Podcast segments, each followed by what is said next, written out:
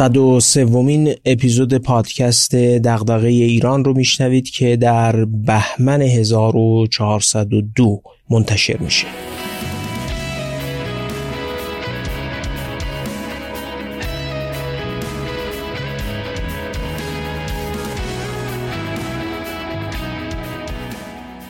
همه ما این روزها و این سالها در فضایی به سر می‌بریم که دائم میشنویم دوست آشنا یا عضوی از خانواده قصد مهاجرت داره مهاجرت کرده یا در جایی در خارج از ایران فرود اومد و خبرش رو میشنویم که فلانی هم رفت. اونها که تصمیم گرفتن مهاجرت کنن و برن تصمیمشون رو گرفتن و در این اپیزود باهاشون کاری نداریم. اما یه روزی دوستی تماس گرفت و گفت به هر دلیلی و با هر چرایی هر کسی که تصمیم گرفته بماند و همینجا زندگی کنه همینجا تلاش کنه صرف نظر از چرایی ماندنش باید پاسخی برای چگونگی ماندنش داشته باشه و بالاخص اونهایی که کار فکری می‌کنن امثال ما که قرار درباره شیوه بودنمون در این کشور فکر بکنیم و درباره کلانش حالا به یک معنا توسعه حرفی داشته باشیم باید درباره چگونه ماندن در این سرزمین هم حرفی داشته باشیم. گفتم خب شما حرفی داری و نکته ای داری. گفت بله من ده نکته رو آماده کردم و فکر می‌کنم برای چگونه ماندن در این کشور این ده نکته ارزش بیان کردن داره. و حداقل به عنوان بخشی از فرایند جمعی اندیشیدن به شیوه چگونه ماندن در این سرزمین میشه دربارهش صحبت کرد و فکر کرد. هم روز با هم قرار گذاشتیم که یک اپیزود پادکست دغدغه ایران رو به ده نکته او درباره چگونه ماندن در این سرزمین اختصاص بدیم. امروز میزبان دکتر مجتبا لشکر بلوکی هستم. در اپیزودهای 71 و 72 پادکست دغدغه ایران هم برای بحث استراتژی توسعه ایران در خدمتشون بودم. فکر می‌کنم این بحثش هم در راستای تأملات چندین ساله گذشتش درباره توسعه در ایرانه. این بار نیروی انسانی سرمایه انسانی و انسان ایرانی رو موضوع تأملات خودش قرار داده و درباره بایسته های چگونه ماندن در ایران در عصری که بسیاری در حال مهاجرت هستند. با مجتبای لشکر بلوکی گفتگو می‌کنم.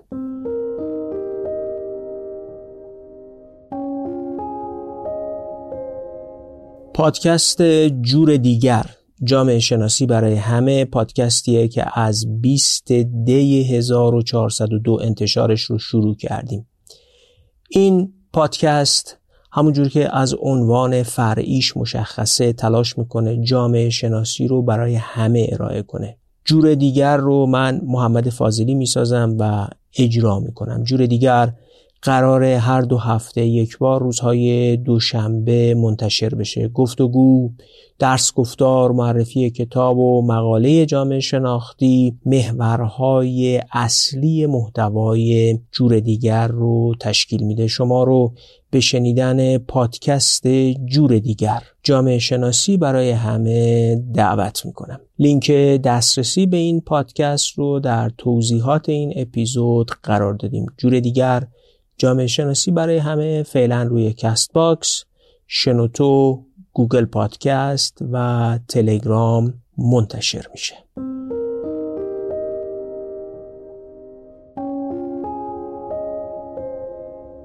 سلام مجتبای عزیز.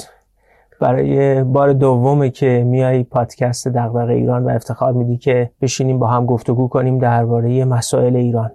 دفعه قبل درباره کتاب استراتژی توسعه ایرانت صحبت کردیم و خیلی هم بازخورد داشت بازتاب داشت. خودت هم دیدی تو یادداشتهایی که شنونده های ما درباره اون دو اپیزود نوشته بودن. بعضیش هم سعی کردی پاسخ بدی. خوشحالم که دوباره میزبانت هستم.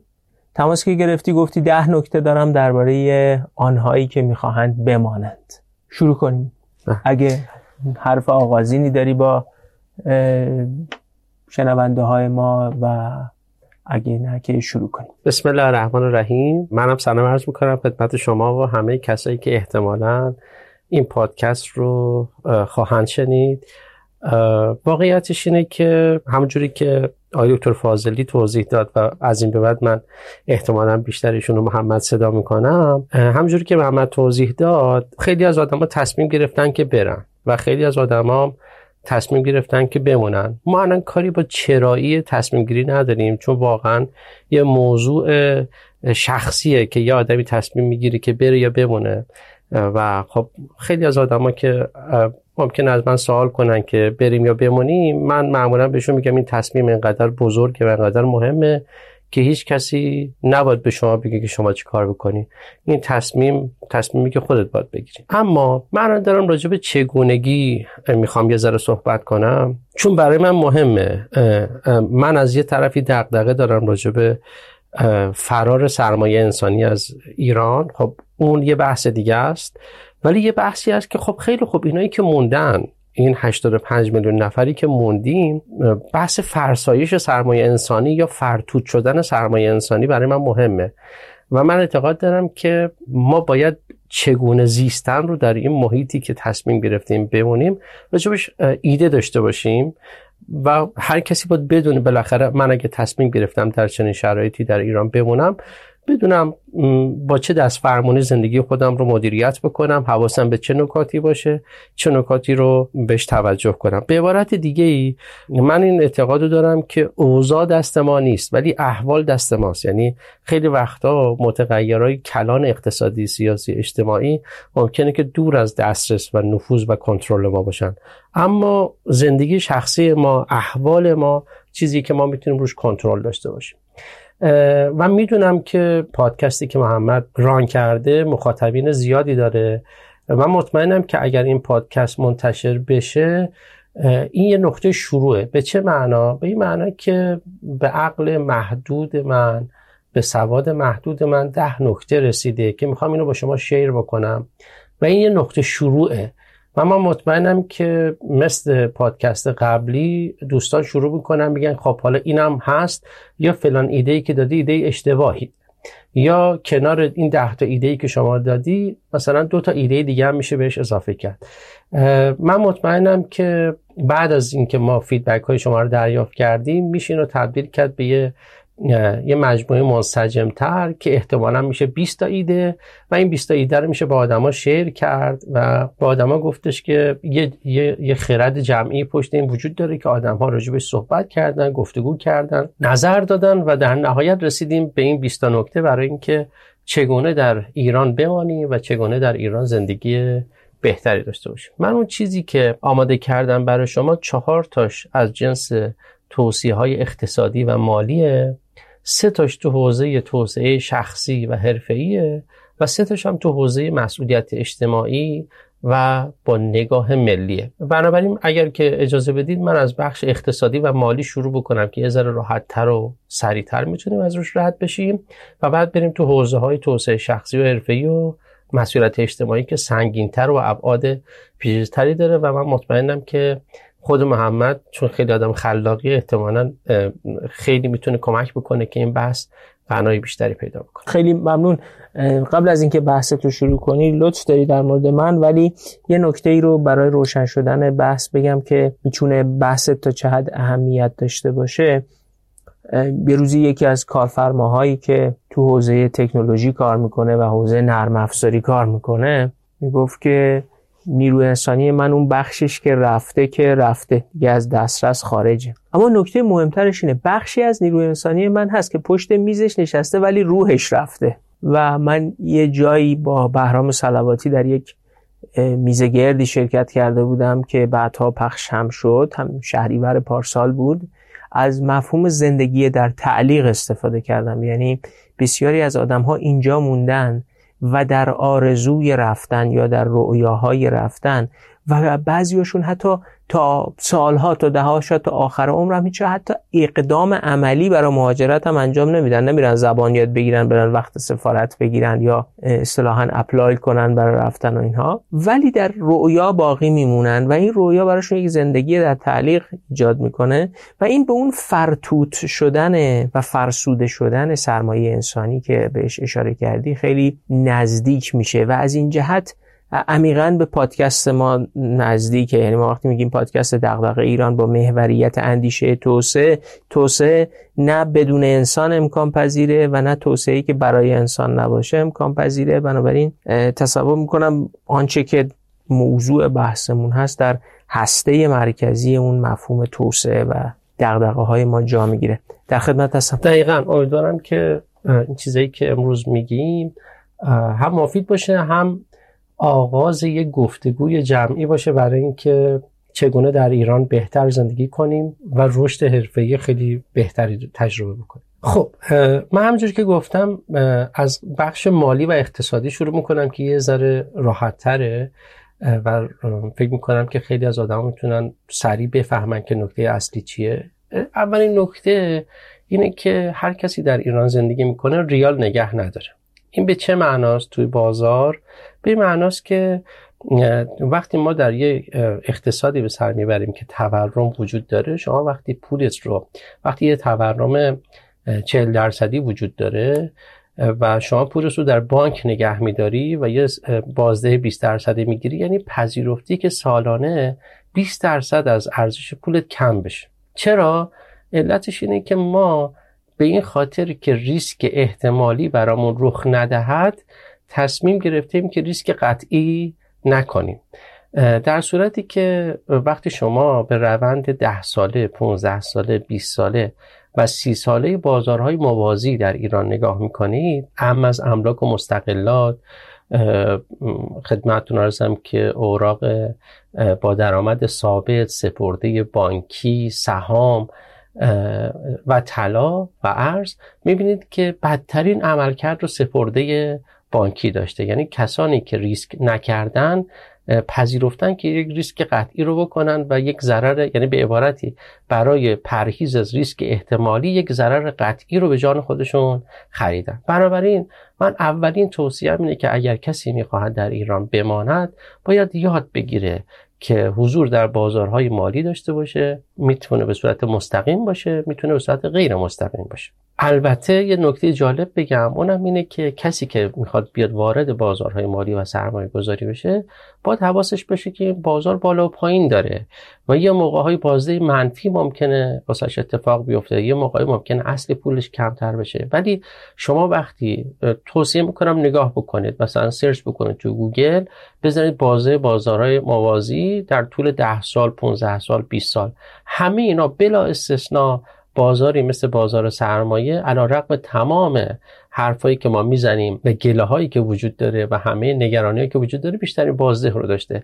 پس در بلند مدت برید ببینید که کدوم بازارها برندن. من نمیگم برید بازار سهام یا همه پولتون رو در بازار سهام بذارید یا در بازار طلا بذارید یا در بازار املاک مستقلات. برید اطلاعاتش رو کسب بکنید. تنها چیزی که می‌تونم بگم اینه که در بلند مدت پولتون رو در سپرده بانکی و به صورت ریال نگه ندارید.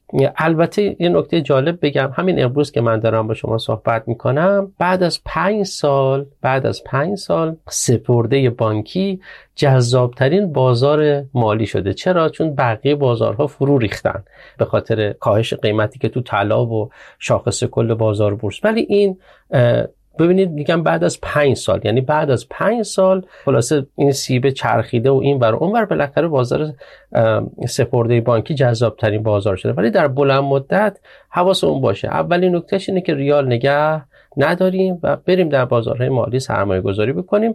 و قاعدتا باید سواد مالیمون رو افزایش بدیم یا از طریق نهادهای واسط حرفه‌ای در این بازار سرمایه گذاری کنیم. نکته دوم اقتصادی که می‌خوام بگم اینه که دوستان مخصوصا اونایی که جوانترن یا اونایی که مثلا الان دارن کار می‌کنن ده سال 15 سال سابقه کار دارن 20 سال سابقه کار دارن به صورت تجربی عرض می‌کنم که ما معمولا پنج سال پایانی عمر کاریمون تازه یادمون میفته که خب حالا این بازنشستگی که می‌خوایم اتفاق بیفته چقدر به ما پول میدن؟ چقدر مثلا می‌خوان به ما حقوق بازنشستگی بدن؟ در طول زمان حواسمون به این موضوع نیست. ببینید به خاطر تغییراتی که از نظر جمعیت شناختی داره اتفاق میافته آینده روشنی برای صندوق های بازنشستگی در ایران وجود ندارد. همین الان از 18 صندوقی که وجود داره 17 صندوقش عدم توازن وجود داره و تراز نیست. و اگر شما دقت بکنید خیلی کار ساده شما نگاه بکنید ببینید که بودجه سالانه دولت چند درصدش میره برای ناترازی صندوق های بازنشستگی. در آینده این بیشتر هم خواهد شد. بهتر مشتبه جان اینجا منطق این صندوق ها رو یه مختصره بگیم. حالا در حد اینکه بالاخره این صندوق ها بین نسلی هن. یعنی یک نسلی دارن الان کار می‌کنن و یک مبلغی رو بابت آینده بازنشستگیشون می‌پردازن. در یک وضعیت تراز حقوق بازنشسته های فعلی که دیگه کار نمی‌کنن باید از محل حق بازنشستگی که اونایی که الان دارن کار می‌کنن پرداخت بشه.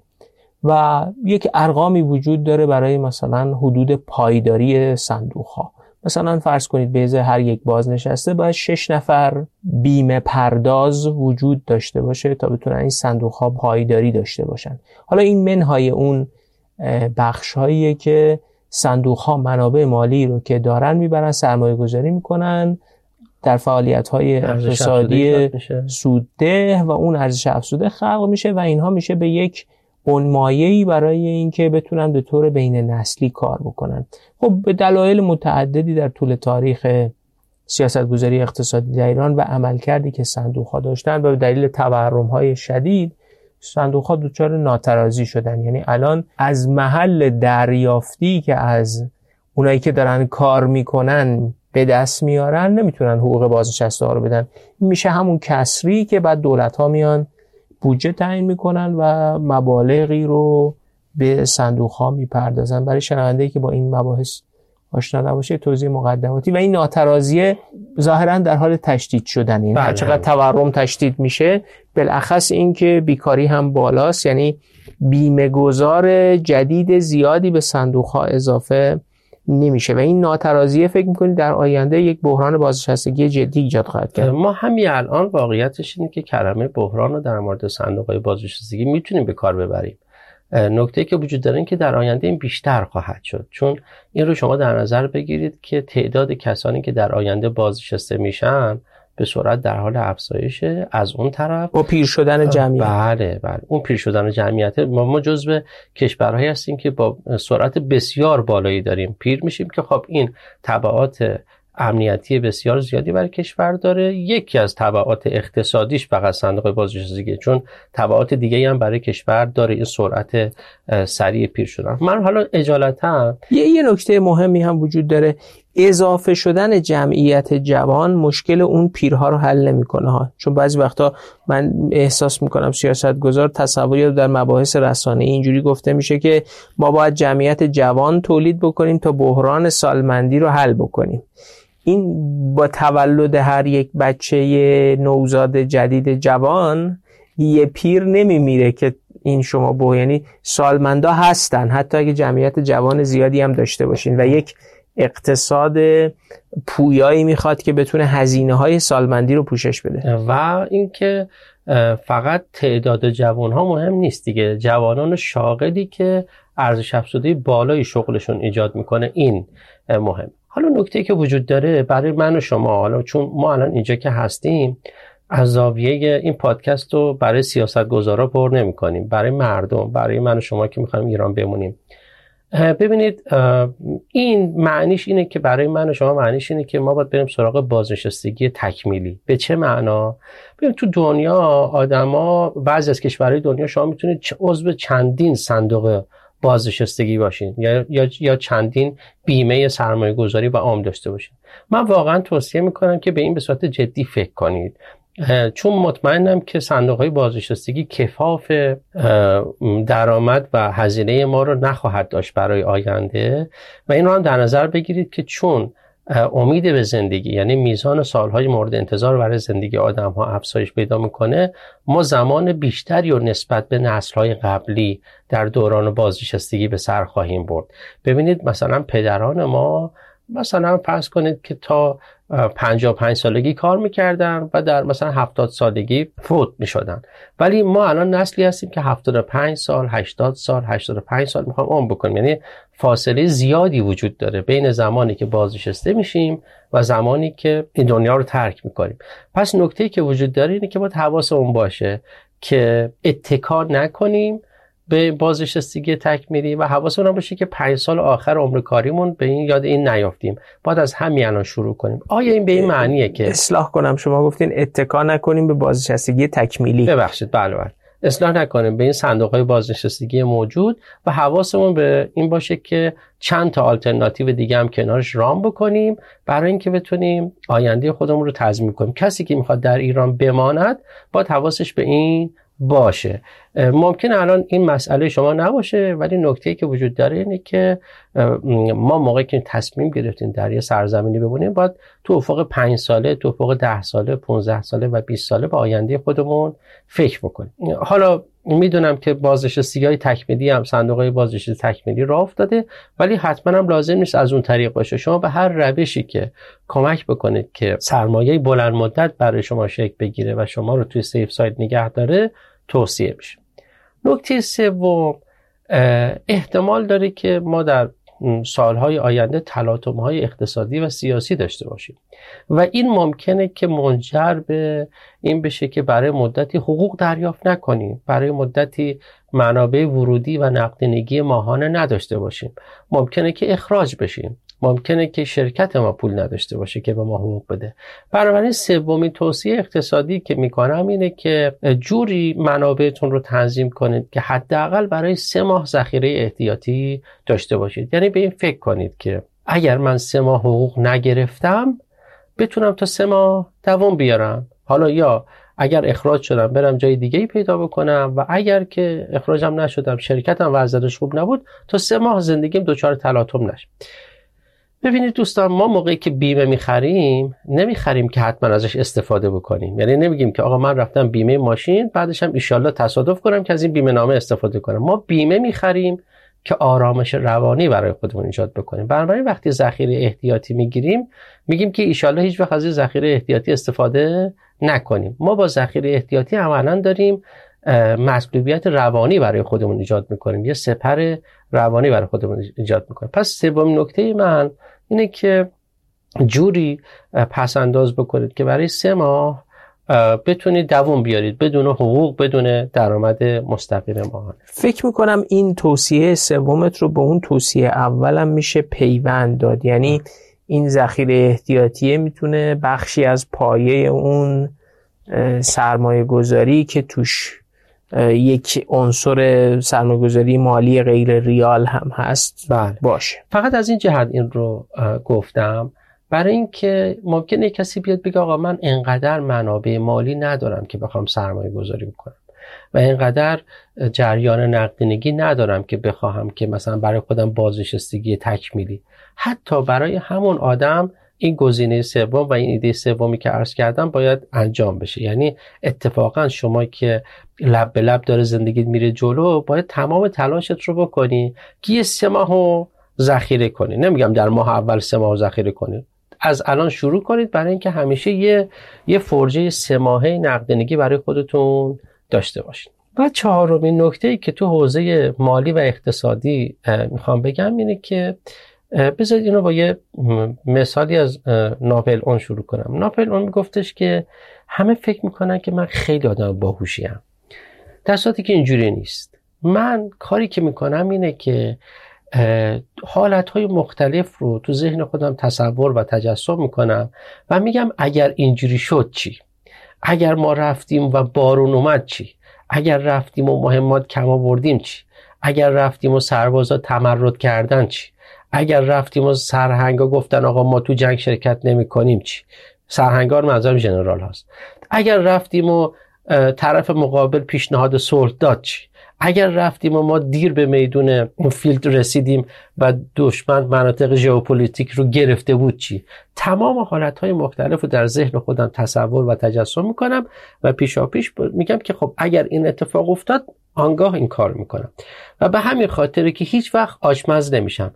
و همین خاطره که هیچ وقت سورپرایز نمیشم. و همین خاطره که واسه هر مسئله ای که رخ میده یه راه حلی بلا فاصله من تو جیبم دارم. این نشانه باهوش بودن من نیست. نشانه این که من می‌تونم از قبل به همه چیز فکر بکنم خاطره های متعدد از آینده داشته باشم یا سناریوهای حالا به عبارت روزمره عبارت مدرن ترش اینه که سناریوهای مختلفی تو ذهن خودم در نظر می‌گیرم. من نکته که می‌خوام بگم اینه که ما یه استادی داشتیم حالا یه نکته شوخی هم بگم این وسط.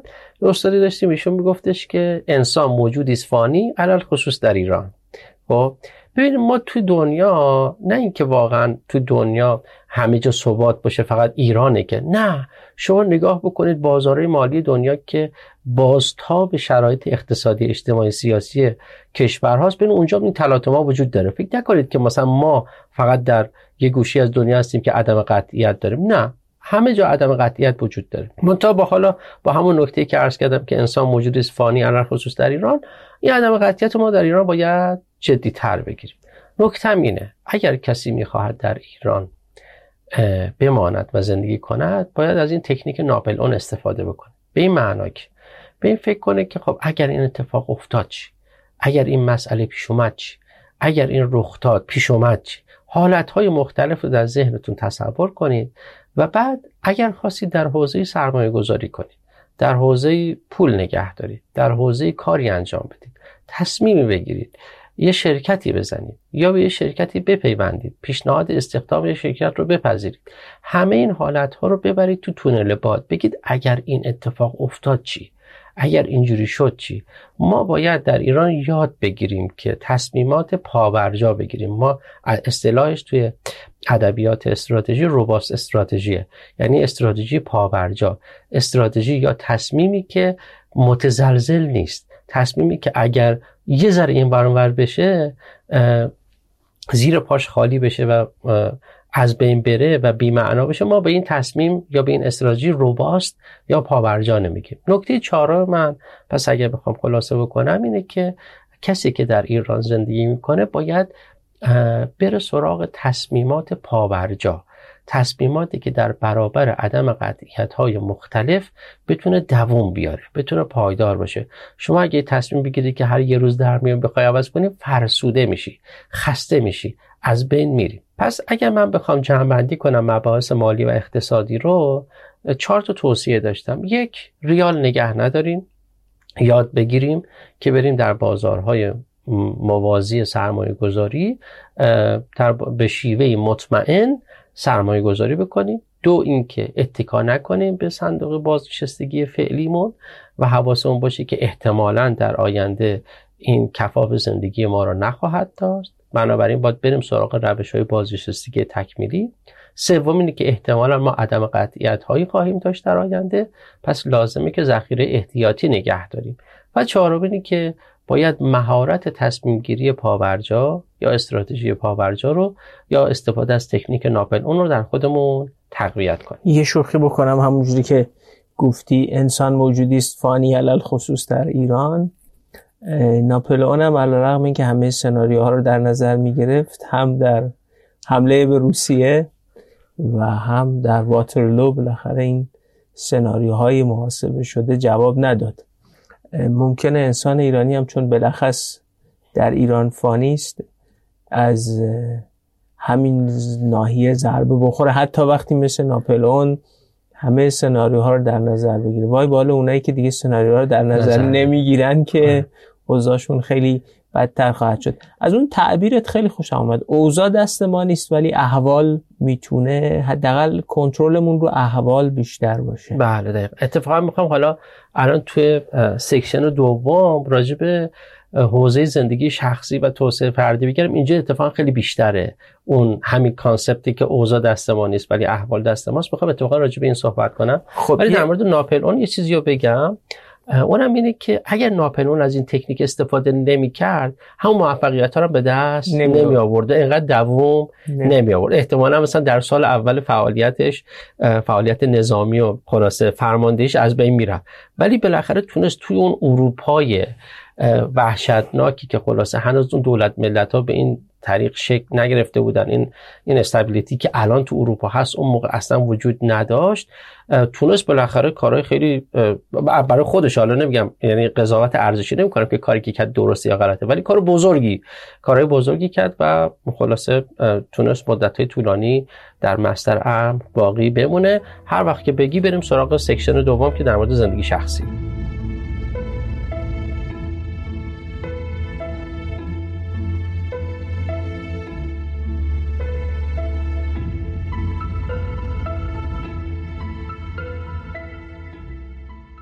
خب مشتبه جان بریم سراغ توصیه های بخش دومت. اونجایی که قرار بپردازی به احوالات شخصی آدم ها خب توی قسمت دوم همونجور که عرض کردم راجب زندگی شخصی و توسعه فردیه.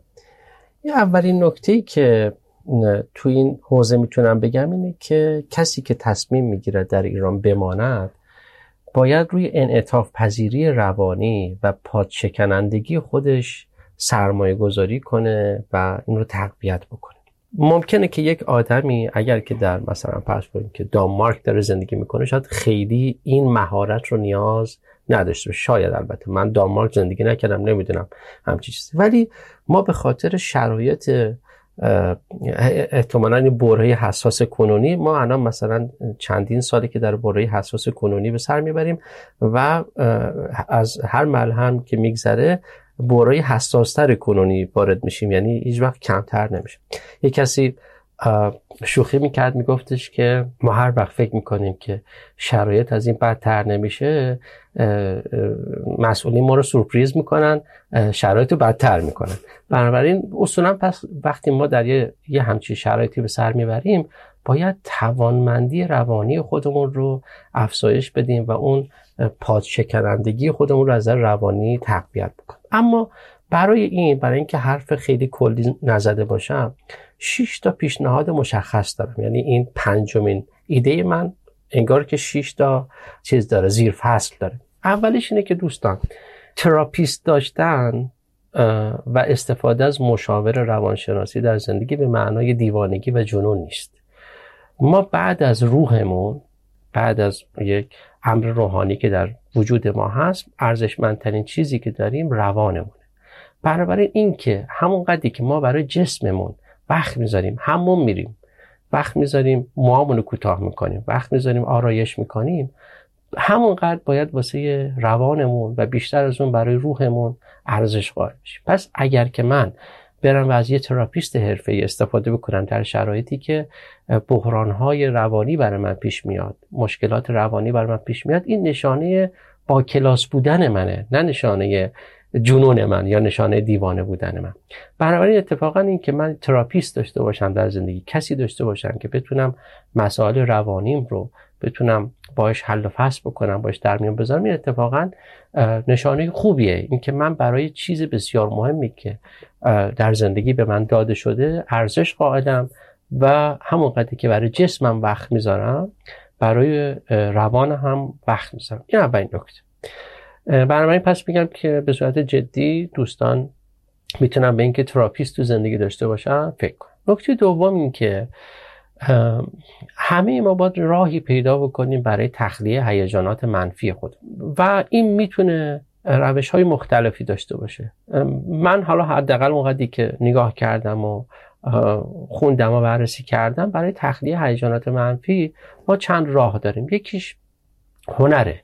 بعضی از آدما از طریق هنر هیجانات منفی خودشون رو تخلیه می‌کنن. یک کسی با نواختن موسیقی یک کسی با خوندن یک کسی با نقاشی کردن یک کسی با نوشتن. مثلا من خودم با نوشتن اون جنبه های منفی از خودم دور می‌کنم و خیلی به من کمک می‌کنه. بنابراین توصیه می‌کنم که آدم ها اون راه رو پیدا کنن. یعنی ببینن که از طریق چه هنری می‌تونن هیجانات منفی رو در خودشون مدیریت بکنن.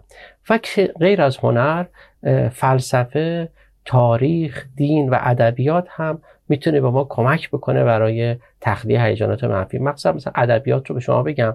وقتی شما یه داستان بلند و یه رمان می‌خونی با آدما هم مسیر میشی درک می‌کنی می‌فهمی که همین اتفاقات همین مسائل کمی بیشتر کمی کمتر برای آدم های دیگه در موقعیت های دیگه اتفاق افتاده و آنها چجوری باهاش کنار آمدن اون حس همدلی رو در ما تقویت می‌کنه. بنابراین پس دومین نکته که می‌تونم بگم اینه که هر کسی باید بر اساس دستفرمونی که داره حالا یا از طریق دین یا از طریق فلسفه یا از طریق ادبیات یا از طریق هنر راهی پیدا بکنه برای اینکه هیجانات منفی رو در خودش مدیریت بکنه. نکته سومی که برای انعطاف پذیری روانی می‌تونم بگم اینه که تاریخ خوندن تاریخ بسیار کمک می‌کنه. به این وقت شما چه تاریخ بلند ایران رو می‌خونید و چه تاریخ بلند کشورهای دیگر رو می‌خونید می‌بینید که اینجوری نیستش که یک شبه همه چیز درست شده باشه. برای هیچ کشوری فرش قرمز پهن نشده برای توسعه پیدا کردن. اینجوری نبوده که در یک مسیر بسیار لوکس و شیک و ترتمیز. نه مسیر توسعه کشورها از خون و خون ریزی از عرق ریختن از تلاش کردن از هرس خوردن گذشته. شما فقط نگاه بکنید 150 سال طول کشیده که جنبش حقوق زنان در آلمان به نتیجه برسه و, و به اینجا برسه. 150 سال. و در بسیار از کشورهایی که ما الان اینا کشورهای مدرن و توسعه یافته می‌دونیم مثلا تا 100 سال پیش خانم ها حق مثلا حقوق خیلی بالایی نداشتن. در انتخابات حقی برای رأی دادن نداشتن. می‌خوام بگم خیلی اینجوری نیستش که ما به راحتی و به سرعت بتونیم. تاریخ صبر آدم رو زیاد می‌کنه و ظرفیت روانی آدم رو برای پذیرش وضعیت موجود می‌بره بالا. اینم نکته سوم. نکته چهارم در مورد البته صرفا پذیرش نیست دیگه. یعنی صرفا پذیرش وضع موجود نیست. یعنی, بله بله بله یعنی درک کردن و بالا بردن ظرفیت روانی برای اینکه بفهمی وضع چرا این گونه است معنیش این نیست که خودت هم متقاعد کنی نسبت به همه کاری نکنی. کاری نکنی یا تلاشی نکنی. بله حداقل نشون میده که چه چشمانداز دشواری پیش روته و چه ظرفیت هایی باید در خودت و در جامعت ایجاد بشه تا بتونی تغییری رو ایجاد بکنیم و در مورد ایجاد تغییر و نقشی که ما می‌تونیم داشته باشیم توی سکشن سوم که در مورد بحث مسئولیت اجتماعی ماست برمیگردیم و اونجا اتفاقا خود محمد هم می‌تونه بیشتر کمک بکنه که این بحث رو با هم بیشتر بپذیریم. چهارمین نکته ای که در مورد افزایش ظرفیت روانی می‌تونم بگم اینه که آدمای دورور خودتون رو هوشمندانه انتخاب کنید. اگر دورور شما پر از آدمای سمی باشه پر از آدمایی باشه که به همین جوریش که اوضاع بده اگر دورور ما ما آدمایی باشه که حرفای منفی بزنن هی بگن اوضاع بده ما چقدر بدبختیم چرا موندیم چرا؟ خب بدیهیه که شما دچار فرسایش میشین. اگر تصمیم گرفتیم بمونیم شاید باید یه پناهگاه امن یه شبکه امنیت بخش پشتیبان برای خودتون داشته باشید. این خیلی نکته مهمی که ما با چه کسانی در ارتباط هستیم و نزدیکترین آدم ها به ما چه کسانی هستن. این ناخداگاه روی توان ما روی ظرفیت ما روی مطلوبیت روانشناختی ما تاثیر می‌ذاره. بنابراین نکته چهارمی که می‌تونم بگم و تاکید دارم روش اینه که حواسمون باشه. آدمایی که باهاشون در ارتباط هستیم و بیشترین ارتباط رو داریم آدمهای مثبتی هستن یا آدمهای منفی؟ آدمهای مطلوبی هستن یا آدمهای سمی؟ بپرهیزیم از نه اینکه با آدمای سمی کات کنیم یا بندازیمشون دور یا برخورد بد. نه. اینکه من در طول روز چند ساعت با آدمهای خوشفکر خوشخنده مطمئن امید بخش الهام بخش رو به جلو دارم صحبت می‌کنم و چند درصد از وقتم رو دارم با آدم های منفی که فقط غور می‌زنن فقط نقد می‌کنن فقط حرف می‌زنن فقط نکات منفی رو میگن. این خیلی نکته مهمیه روی ویژگی حالا یه جمله معروفی هست که میگن که شما میانگین پنج نفری هستید که بیشترین وقتتون رو با اونها میگذرونید. من می‌خوام اینو یه ذره توسعه بدم. و می‌خوام نکته پنجم بگم. اونم اینه که شما علاوه بر اینکه میانگین پنج نفری هستید که باشون بیشتر وقت رو میگذرانین میانگین پنج تا رسانه هستید که بیشترین وقتتون رو توش میگذرانید یعنی اگر شما عضو شبکه های اجتماعی و کانال هایی باشید که همش منفی میگن همش نقاط ضعف رو میگن همش کاستی ها رو میگن همش قور می‌زنن خب این تو روح شما تاثیر داره. این نمی‌تونید شما صبح تا شب به قول یکی از این اساتید روانشناسی گفت شما صبح تا شب داریوش گوش بکنی که نمی‌تونی اون وقت روحی مثبت داشته باشی. خلاصه اگر همیشه صبح تا شب داریوش بذاری میگه سال سیاه 2000 خب اصلا کلا این سیاهی تو وجود شما میشینه. یه چیزای دیگه هم گوش کن. حالا من اسم بقیه خواننده رو نمیگم که مشکلی پیش نیاد واسمون. ولی چیزای دیگه هم گوش کنید. یعنی خیلی مهمه که ما یه رژیم مصرف ای برای خودمون داشته باشیم. همونجوری که برای خوردنمون یه رژیمی داریم و به ما میگن که اگر می‌خواید که سبک زندگی سالمی داشته باشید فلان چیز رو نخورید فلان چیز رو کم بخورید فلان چیز رو با فلان چیز نخورید. همینطور که ما برای غذای خودمون رژیم داریم به درستی برای اینکه سبک زندگی سالم داشته باشیم از نظر روحی و روانی هم احتیاج داریم که رژیم مصرف ای داشته باشیم. من نمیگم که در هیچ رسانه عضو نشید. نمیگم که در رسانه های منتقد هم عضو نشید ولی تعادل رو رایت بکنیم. اگر در یه رسانه در رسانه دیگه هم عضو باشیم که شما وقتی آخر شب داری تون تون داری مثلا کانالایی که عضوش بودی داره نگاه می‌کنی یا تو ترافیک داره نگاه می‌کنی همش اون اخبار منفی همش نکات منفی همش نقد ها به سمت شما نیاد. این خیلی مهمه که شما خودتون رو در معرض چه اطلاعاتی قرار می‌دید. پس شماره 4 و 5 راجع به این بود که شما با چه کسانی در ارتباط هستید و پنجمیش بود که شما با خودتون رو در معرض چه اطلاعاتی قرار می‌دید. یه نکته جالب دیگه ای که من یاد گرفتم و واسه من جالبه و می‌خوام این بحث افزایش ظرفیت روانی رو ببندم و نکته شیشم هم توی نکته بگم و تمام کنم اینه که دو تا پنج دقیقه وجود داره تو زندگی ما که خیلی مهمه. یکی پنج دقیقه آخر روزمونه. یعنی اون پنج دقیقه که ما میریم تو رخت خواب و می‌خوایم بخوابیم. اونجا پایان مغز خداگاه ماست و آغاز فعالیت مغز ناخداگاه ما. البته در طول روز هم مغز ناخداگاه ما فعاله ولی به عبارتی اونجا جایی که مغز خداگاه ما آف میشه و دیگه میدان به دست مغز. شما اگر در اون پنج دقیقه آخری که دارید میخوابید اگر به چیزهای منفی به دقدقه ها به ناراحتی ها به بحران ها به گرفتاری ها فکر کنید یعنی اون 8 ساعتی که خوابیدید رو دو دستی تقدیم کردید به مغز ناخودآگاهتون. می‌خوام نکته ای که دارم اینه که اون پنج دقیقه آخری که میخوابید چیزای مثبت باشه. کارهایی که می‌توانید بکنید. اقدامات مثبتی که می‌توانید انجام بدهید. یعنی روی امکان روی مثبت روی اهدافتون روی چیزهای مثبت این خیلی مهمه که شما اون لحظه که دارید تحویل می‌دید به مغز ناخودآگاه چی رو دارید به مغز ناخودآگاه تحویل می‌دید؟ و دومی پنج دقیقه که مهمه پنج دقیقه دوم بیدار شدن از خوابه. چرا پنج دقیقه اول رو نمیگم؟ چون موقعی که یه ذره ما توی چیزی بین هنوز خیلی سرحال نشدیم هنوز خیلی نفهمیدیم چی به چیه و بعدش هم مثلا میریم صورتمون رو میشوریم کارم ولی پنج دقیقه دوم که می‌تونه برای بعضی از آدم ها با نماز خوندن اتفاق میافته. برای بعضی از آدم ها ممکنه که با تفکر کردن راجبه که امروز من می‌خوام چیکار بکنم اتفاق بیفته اون پنج دقیقه دوم بعد از بیداری هم خیلی مهمه. این دو تا پنج دقیقه رو اگر روش تمرکز بکنید به نظرم روز و شب ما رو می‌سازه.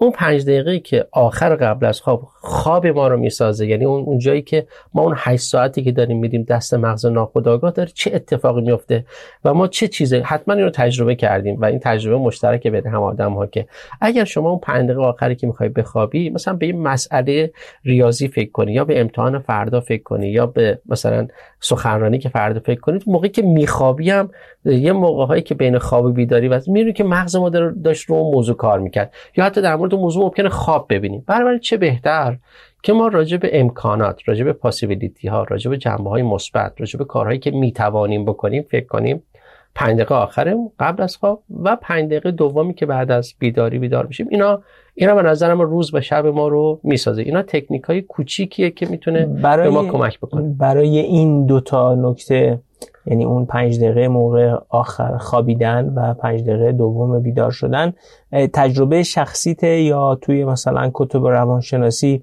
مرجعی هم هست یا مطالعاتی که شنونده ما بتونه بیشتر بهش مراجعه کنه؟ توی بله نه. پنج دقیقه دوم بعد از خواب تجربه شخصیمه. خب. بعد از اینکه بیدار بشم ولی پنج دقیقه آخر چیزی بود که من به صورت خودم یاد گرفته بودم که این کارو بکنم. نمی‌دونستم که همچیز ولی یه جایی هم خوندم اینو. یه جایی دیدم اینو که یه آدمی که تو حوزه روانشناسی کار می‌کرد. ولی دیدم من ناخودآگاه این کارو می‌کردم. و چون برای من جواب می‌داد یه چیزی بود که تست شده بود. و من میگم که اشکال نداره. هر کسی به این حرفی که من می‌زنم شک داره یه هفته اینو اجرا کنه. هزینه ای نداره. دو تا پنج دقیقه می‌خواد میشه میشه هفتاد دقیقه. هفتاد دقیقه تست کنه. اگر جواب داد ادامه بده. اگرم جواب نداد چیزی رو از دست نداد به جز هفتاد دقیقه. و بین شنونده های ما حتما کسانی هستن که با روانشناسی آشنا باشن روانشناس باشن یا تو این حوزه تخصص داشته باشن می‌تونن برامون بنویسن و این می‌تونه بخشی از اون گفتگویی باشه که مشتاق گفت می‌تونه شکل بگیره. آره حتی به نظرم علاوه بر اینکه اینو می‌تونن نقد بکنن و دوستان تجربه خودشون بگن می‌تونن بگن آقا بلش کن این تکنیک خوبی نیست. یه تکنیک دیگه ای برای افزایش ظرفیت روانی ما و اون پادشکنندگی ما. به جاش اینو پیشنهاد می‌کنیم. یعنی این, این تجربه شخصی منه. در مورد همین چیزایی که دارم میگم چیزایی که باش باور دارم و کمابیش ازش استفاده می‌کنم. خب بریم سراغ نکته ششم. پنجم پنجمین نکته. شما خودش حاوی شش نکته بود. آره یعنی 6 تا به عبارتی 6 تا راه حل یا 6 تا مثلا تکنیک برای این. آره تکنیک. خب. اما در مورد نکته ششم من فکر می‌کنم که یه یک کتابی هست به نام نیلوفر و مرداب. که اینو یه راهب بودایی نوشته تو ایران هم ترجمه شده. یه جمله جالبی داره توش. میگه که مهارت شاد بودن در واقع شامل مهارت درست رنج کشیدن هم میشه. یعنی اینکه شما بلد باشی چجوری رنج بکشی خیلی جالب یعنی من اولین باری که نخوندم یه طول کشید تا بفهمم بالاخره این منظورش چیه. یعنی اینکه به عبارت دیگه ما چجوری با رنج هامون کنار بیایم. چجوری بپذیریمشون و چجوری کمتر رنج بکشیم؟ چون ما نمی‌توانیم که رنج نکشیم. رنج با انسان زاده شده. بنابراین نکته شیشم من که می‌خوام اسمشو بذارم معنا بخشیدن به رنج. چرا میگم معنا بخشیدن به رنج؟ کتاب بسیار معروف دیگه هست که احتمالا همه دوستان یا خوندن یا شنیدن اسمشو. به نام انسان در جستجوی معنا واسه آقای ویکتور فرانکل که داستان زندگی بسیار جذابی هم داره. من پیشنهاد می‌کنم که دوستان یه سرچی بکنن داستان زندگیشو بخونن که اصلا چیش این کتاب حاصل چه تجربه جالبی. اونجا تو اون کتاب یه نکته ای میگه که من به همین خاطر نکته شیشم می‌ذارم معنا بخشیدن به رنج. اونم اینه که میگه که رنج ها وقتی معنا پیدا می‌کنن دیگه آزاردهنده نیستن. یه بار دیگه بگم رنج ها وقتی معنا پیدا می‌کنن دیگه آزاردهنده نیستن. ببین مثلا ممکنه که شما اگر که به شما بگن که صبح بلند شو یه مسیر مثلا 20 دقیقه رو پیاده برو ساعت هفت صبح هر صبح شما مجبوری که ساعت هفت صبح بیدار شی. الان که جدیدن 6 صبح شده. 6 صبح بیدار شی یه مسیر رو 20 دقیقه پیاده بریم. خب خیلی آدم مثلا بهش فشار میاد چرا باید این کارو بکنم؟ ولی اگر که اگر که این 20 دقیقه اینجوری باشه که شما 20 دقیقه فرزندت رو می‌بری میرسونی بذاری در مدرسه و برمیگردی. دیگه دیگه آزاردهنده نیست. لذت بخشه. شما احساس می‌کنی که در رشد و پرورش فرزندت همون اکشن ها همون اقدامه همون مسئله است. هیچ چیز تغییر نکرده. فقط یک هدفی به اون یک معنایی به اون اقدامی که از نظر شما آزاردهنده بود. حالا کسی که در جبهه میجنگه متحمل درد و رنج زیادی میشه. ولی چون معنا واسش وجود داره دیگه آزاردهنده نیست. بنابراین نکته که وجود داره اینه که ما باید یاد بگیریم که برای زندگیمون برای کارمون برای بودنمون معنا پیدا بکنیم. اگر که معنا پیدا کردیم دیگه رنجاور نخواهد بود. یه مثال جالب یه جایی میخوندم خیلی مثلا جالب بود. بگو یه قاضی یه روزنامه نگاری رو محکوم کرده بود که از یه کتابی رونویسی بکنه. حالا کم یه موقعی اینجا در ایران هم اتفاق میفته همچی کارایی می‌کنن که میگن مثلا برو فلان کتاب از روش بنویس. بعد قاضی آدم جالبی بود. بهش گفتش که فلانی حالا من طبق این حکمی که دادم خلاصه تو بری این کارو بکنی دیگه. ولی من دیدم که تو خیلی خطت بده. بیا این پروسه رونویسی از کتاب رو تبدیل کن به مشق خوشنویسی و خوشخطی. یعنی تو که باید اول آخرش اینو بنویسی به خاطر جریمه که شدی. ولی ببین قاضیه چیکار کرد؟ معنا بخشید. یعنی یک هدفی اضافه کرد به اون چیز که دیگه لزوما به اندازه قبلی آزار دهنده نیست. و نکته ای که دارم اینه. من می‌خوام روش تاکید بکنم. اینه که ما باید بگردیم معنا پیدا بکنیم. و این من نمی‌خوام فقط می‌خوام مفهومش رو باز کنم و بذارم آدما اگر که واسهشون این سال شد برم بگردم ببینن که چجوری میشه معنا بخشید به رنج ها معنا بخشید به مشکلات و چجوری میشه آزاردهندگی مسائلی که برای ما پیش میاد رو با معنا بخشیدن حرکت. این این دو مرتبه برمیگردم به همون کتاب نیلوفر مرداب که ما برای اینکه شادتر زندگی بکنیم باید هنر درست رنج کشیدن رو بیاموزیم. این خیلی نکته مهمی احتمالا در همه جای جهان آدم ها باید این رو بیاموزن ولی کسی که در تصمیم گرفته در ایران بمونه چون احتمالا ما در معرض انواع و اقسام مشکلاتی خواهیم بود اقتصادی اجتماعی سیاسی این رو باید یاد بگیریم که چگونه به مشکلات خودمون چگونه به رنجهای خودمون معنا ببخشیم و چگونه درد و رنج کمتری رو تحمل بکنیم. اگه بخوام وارد گفتگو بشم گفتی اینجا گفتگو رو از حالا که من دستم بهت می‌رسه شروع کنم. تا قبل از اینکه مخاطبای ما باهات مهاجه کنن. برای چیزهای درست رنج کشیدن هم می‌تونه یه بخشی از این باشه. یه سری رنج ها هستن و روبروی شما قرار گرفتن و شما می‌خوای به اونها معنا بدی به این رنجه. یه وقتی هم هست شما رنج کشیدن خودت انتخاب می‌کنی و اونجاست که برای یه چیز درست رنج کشیدن هم می‌تونه خودش بخشی از این معناه باشه. یعنی خب از وقتا ما تصمیم می‌گیریم یه کارایی انجام بدیم و به واسطش رنج می‌کشیم و بعد بعدها احساس می‌کنیم ارزشش رو نداشت. یا یا تو همون لحظه هم می‌دونستیم که ارزش رنج کشیدن رو نداره. بنابراین صرف نظر از اینکه معنا بهش بدی یا ندی رنج نادرستیه. بله. بالاخص اینجا از اون عرصه است که ما رنج کشیدن خودمون انتخاب می‌کنیم. بله. نه رنجی که برامون تحمیل میشه. بله. ببینید من این نکته رو قبول دارم ولی نمی‌خواستم این رو باز کنم ولی حالا که گفتی دیگه مجبورم راجبش یه ذره صحبت کنم. به تجربه ویکتور فرانکل رو مثلا با هم بررسی کنیم این آدم خودش تصمیم نگرفت که اسیر بشه.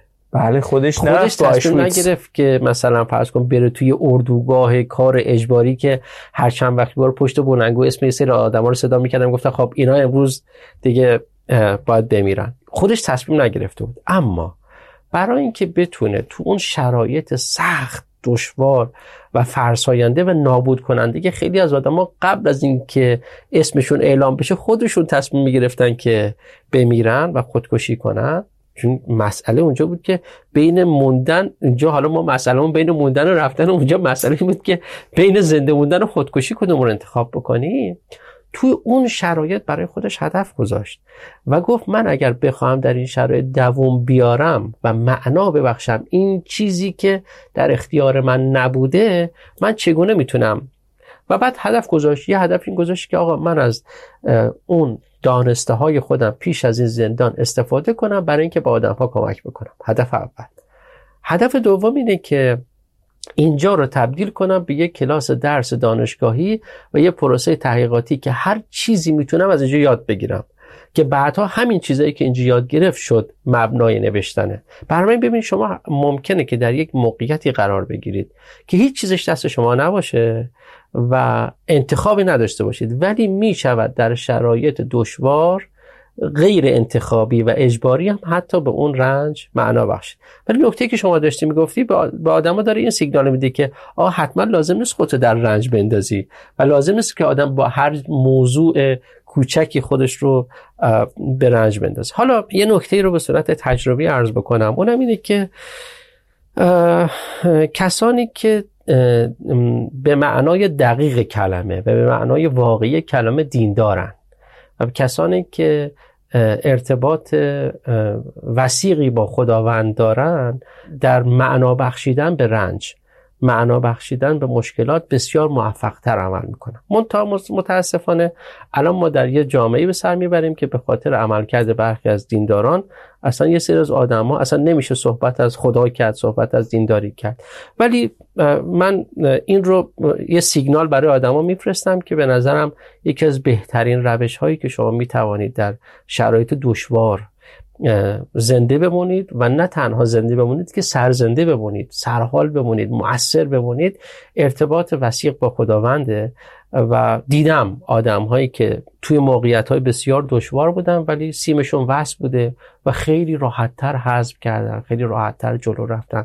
و تجربه خود من همین بوده که در بسیاری از مسائلی که سخت بوده و دشوار بوده اون جاهایی که دین و خداوند برای من پررنگ بوده و من تونستم ارتباط خودم رو حفظ بکنم بسیار راحتتر تونستم از بحران هایی که تو زندگیم پیش آمده عبور بکنم اما اگر نکته نداریم محمد من برم سراغ نکته هفتم. بله نکته هفتم که سومین نکته از احوال شخصی. آره. ببین ما تو بحث توسعه شخصی و زندگی فردی یه چیزی که می‌تونم بگم اینه که آدم هایی که در ایران میمونن بین المللی بشن. ممکنه شما بگید که فلان داره شوخی می‌کنی؟ ما از این طرف به ما میگی که اگر خواستی بمونی من یه سری نکات برای شما دارم. از این طرف میگی بین المللی شما یعنی چی؟ مگه این یه ذره متناقض برای آدم هایی که می‌خوان در ایران بمونن بین یه نکته رو من بگم ما یه مفهومی داریم توی ادبیات حوزه کسب و کار که من توش کار می‌کنم. بهش میگن inward internationalization یعنی حالا اگه بخوام ترج... خیلی ترجمه خوبی واسه inward نیست ولی بین المللی بین المللی شدن از درون یا از داخل یا رو به داخل رو به درون آره آره. forward backward آره. inward آره. رو به درون آره یعنی جالبه مفهومش انگار paradoxical به نظر می‌رسه رو به درون international شو این این معنیش چیه مصداقش تو کسب و کار بگم بعد بگم تو زندگی آدم چه معنی می‌تونه داشته باشه مصداقش تو کسب کار اینه که شما حتما لازم نیستش که خارج از کشور بری برای اینکه international بشی. اگر شما با یه, یه شرکت بین المللی joint venture بکنی انجام بدی در داخل کشور این خودش یکی از مصادیق بین المللی شدنه. اینکه محصولات یک کشور رو بیاری اینجا روش کاری انجام بدی و این رو چیز بکنی. اینکه خدمات پس از فروش یک, یک کشور دیگه رو در داخل انجام بدهی. اینکه اینجا باشی و محصول شما در خارج از کشور فروش بری. این همه چیزاست که شما در منطقه خودت میمونی از نظر جغرافیایی تکون نمی‌خوری اما داری کار بین المللی می‌کنه این کسب و کاریش. اما اگر من بخوام همین مفهوم رو برای زندگی شخصی آدمو بگم من اینجا نشستم می‌توانم یه نتورک 2000 نفره از اقصانقات دنیا داشته باشم توی حوزه هایی که دارم کار می‌کنم. مثلا فرض کنید که من در حوزه سرمایه گذاری کار می‌کنم اشکال نداره. از طریق لینکدین می‌تونم با کلی آدم توی چین، سنگاپور، مالزی، هنگ کنگ، آمریکا و اروپا وصل و باشون ارتباط برقرار کنم باشون ازشون اطلاعات بگیرم بهشون اطلاعات بدم. شبکه روابطم رو به صورت بین المللی گسترش بدم. چرا این رو این تاکید دارم؟ علتش اینه که به شدت معتقدم که یکی از بهترین روش های رشد و توسعه شخصی داشتن تجربیات بین المللیه حالا اگر من و شما به هر دلیلی تصمیم گرفتیم در ایران بمونیم. در گذشته دیگه راه برای ما بسته بود ولی الان با توجه به اینترنتی که وجود داره و شبکه های اجتماعی مختلفی که وجود داره ما به راحتی می‌تونیم ارتباطات بین المللیمون رو گسترش بدیم. با یه یه آدمی که در یه دانشگاه دیگه ای داره کار می‌کنه یه مقاله مشترک بنویسید. من خودم الان که دیگه کلا کار آکادمیک و دانشگاهی گذاشتم کنار ولی خاطرم از چند سال پیش با یه استادی در هلند یه مقاله مشترک با هم نوشتیم چاپ کردیم. بعد جالب اینجاست که همه کارمون هم آنلاین بود. یه بار ایشون اومد ایران قرار می‌خواستیم قرار بذاریم همدیگه ببینیم. اینقدر که سخت بود نشد حضوری همدیگه رو ببینیم. ولی همه کارمون به صورت آنلاین پیش بردیم انجام دادیم. در یه ژورنال بین‌المللی هم منتشر شد. بنابراین نکته من اینه که به شدت توصیه می‌کنم که شبکه روابط بین المللی خودتون رو افزایش بدید. این برای ما learning و یادگیری جدی داره. و اینکه بعدها به هر دلیلی اگر فضایی باز شد پنجره باز شد ما می توانیم از این network استفاده بکنیم. من واقعا از یه جایی به بعد واقعا تو زندگی به این جمع‌بندی رسیدم که و دیدم این رو نه اینکه فقط در مورد خودم مصداق داشته باشه دیدم. دیدم که آدم ها به اندازه پولی که تو جیبشون داره ثروتمند نیستن. به اندازه پولی که در جیب network شون وجود داره ثروتمندن و آدم ها به اندازه اطلاعاتی که در مغزشون وجود داره با سواد نیستن. به اندازه اطلاعاتی که در مغز network شون وجود داره با سوادن. مثال برات می‌زنم. اگر که شما الان فرض کنید که خدای نکرده مثلا دچار ناراحتی قلبی بشین خب ممکنه شما 5 تا دکتر متخصص قلب رو بشناسید. ولی اگر شما یه network هزار نفره داشته باشین احتمالا تو این network دو نفرشون هست که از بیمارستان و دکتر اینا بیشتر سر در میاره. برای شما اگر که فقط می‌خواستی به مغز خودت اتکا بکنی پنج تا option داشتی. که معلوم نیست واقعا این پنج تا option بهترین دکترای موجود قلب بودن در تهران. ولی وقتی به دو نفر متصلی که اون دو نفر این کارن به 15 تا دکتر verify شده بنابراین شما به اندازه اون چیزی که در مغزت هست نمی‌دونی. به اندازه اون چیزی که در network ت هست می‌دونی. اثر شبکه است. یعنی دقیقا. هر چقدر شما دارایی شبکه ایتون بیشتر باشه حالا هم از اطلاعات اتصالات ارتباطات یا پول سرمایه می‌تونین قوی تر عمل بکنید. بنابراین من واقعا توصیه می‌کنم که تو هر حوزه هستید هر حتی اگر که شما مثلا چه می‌دونم کارمند دبیرخانه یه وزارت خونه دیگه این که دیگه میگه آقا مثلا این من یه موقع از کد نویسم خب می‌دونم برم مثلا پس کنم ولی ممکن همین که چون با آدم های مختلف تو network های مختلف توی شبکه های مختلف توی خدمت گروه های مختلف باشی بفهمی اصلا اونجا چه خبره چی کار می‌کنن چه اتفاقاتی راجع به چه موضوعاتی دارن صحبت می‌کنن. شما وقتی خودت رو محدود می‌کنه به ایران افق ذهنیت محدود میشه.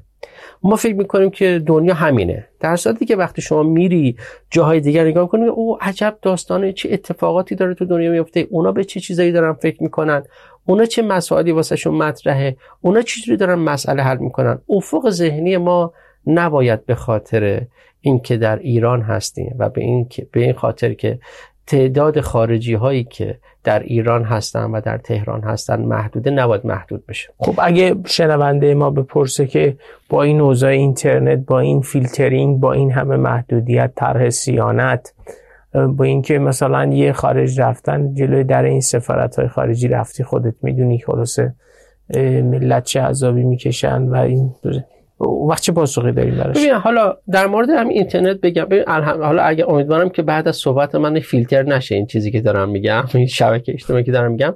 ولی من واقعا توصیه می‌کنم که دوستان شبکه اجتماعی LinkedIn رو عضو بشن. شبکه بسیار حرفه‌ایه. اصلا این درست شده برای اتصال آدمای حرفه‌ای به هم دیگه. نوع اتصالش بحث follow کردن کورکورانه نیست که مثلا یه عده یه سلبریتی بیاد اونجا آدما. نه بر اساس روابط حرفه‌ای تنظیم شده. و من واقعا هر وقت که دوست داشته باشم که یه چیزی یاد بگیرم میرم تو لینکدین. و اینقدر چه دوستانی که ایرانیانی که اونجا مطلب می‌ذارن و چه خارجی ها بسیار فوق العاده است مطالب بسیار پاکیزه ردیف و بعد می‌تونم عضو مثلا فرض کن که انجمن برنامه‌ریزی استراتژی که مثلا دنیا بشم بدون اینکه چیز باشه و کلی مطلب ازشون یاد بگیرم. می‌تونم عضو مثلا اگه راجع به سرمایه گذاری بخوام اطلاعات کنم عضو JP Morgan میشم عضو نمی‌دونم انجمن family office مثلا دنیا میشم. اینا چیزایی که این ظرفیتی که وجود داره و الحمدلله LinkedIn الان چیز نشده فیلتر نشده. خب حالا اگرم فیلتر شد یه فکر دیگه می‌کنیم. من نکتم اینه.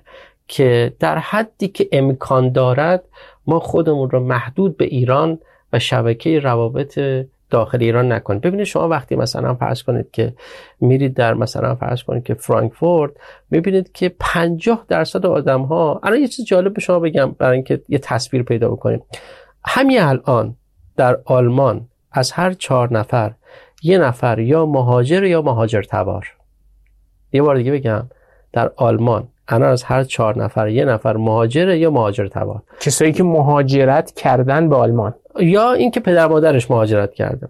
خب. همین واکسن کرونایی که بله. تولید شد توسط یه کسی کسی که پدرش ترک بوده و مهاجرت کرده یعنی یه ترک تبار این کار کرد. شما الان وقتی مثلا در شهرهای دانشگاهی آلمان مثلا قدم می‌زنید ببینید که اصلا تعداد غیر آلمانی ها از آلمانی ها بیشتره. موهای بلند مجعد سیاه می‌بینید که معلوم آفریقایی چشمای نازک می‌بینید که معلومه که آسیای جنوب شرقی هندی عرب نمی‌دونم ترک خیلی.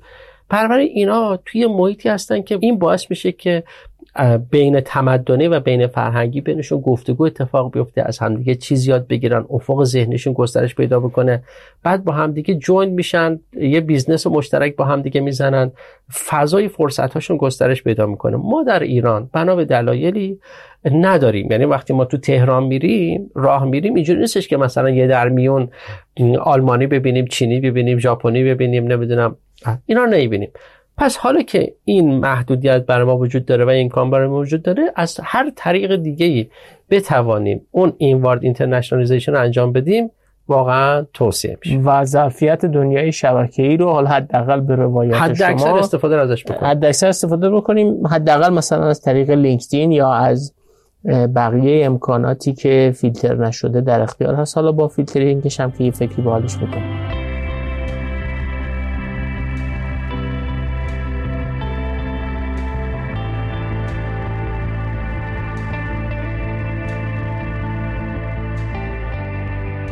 خب اگه اجازه بدی بریم سراغ بخش سوم بحثه یعنی اونجایی که می‌رسی به مسئولیت اجتماعی آدم هایی که می‌خوان در ایران بمانند. بله همینطور.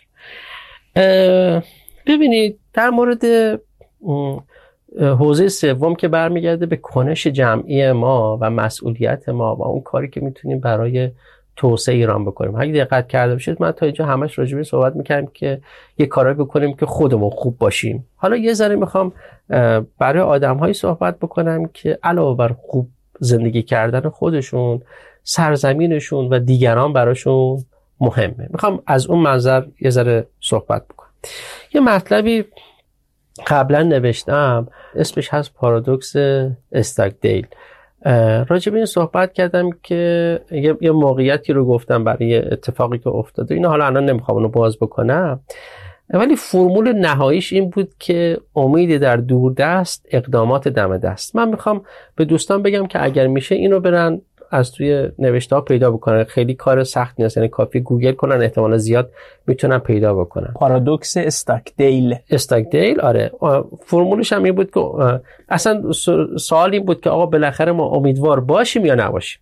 اصلا با این سال چون این سال خیلی از من مطرح میشه احتمالا از شما مطرح میشه که بالاخره با تو این شرایط آیا امیدوار باشیم یا نباشیم؟